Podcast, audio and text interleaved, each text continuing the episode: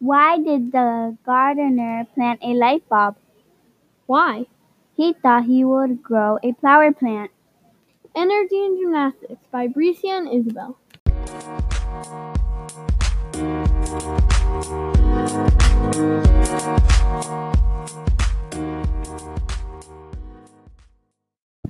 Potential and kinetic energy. Potential energy is stored energy or energy caused by its position. Potential energy is energy before getting ready to be in motion. It's called potential energy because it has potential being converted into another form of energy, such as kinetic energy.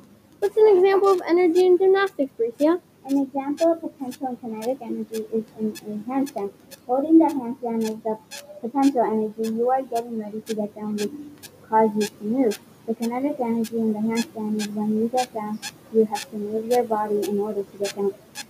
Kinetic energy is the energy an object has because of its motion. When something is in motion, that's kinetic energy.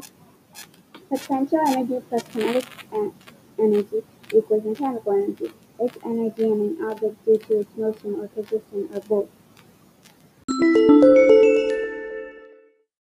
Electrical energy. Electrical energy is moving. Electrical energy is used to move through charges like wires to create current or electricity. Electrical energy in an object is the charged particles and the position is within the electrical field.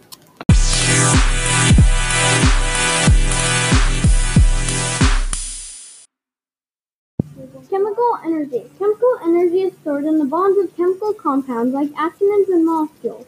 The energy is released when a chemical reaction happens. We need Play-Doh out of flour, salt, cornstarch, vegetable oil, water, and we added food coloring. With all these ingredients mixed together, the chemical reaction we got was a soft and tough ball of Play-Doh. Also, if you dump Mentos into a bottle of Coca-Cola, the chemical reaction will be the soda exploding. This happens because as the Mentos sink, they release a bunch of carbon dioxide bubbles. There's carbon dioxide bubbles that are dissolved in the soda. That is causes an eruption. Why is the wind power popular? Why? Because it has lots of fans. Fun fact, everything has energy. I hope you enjoyed listening and learned something new about different types of energy.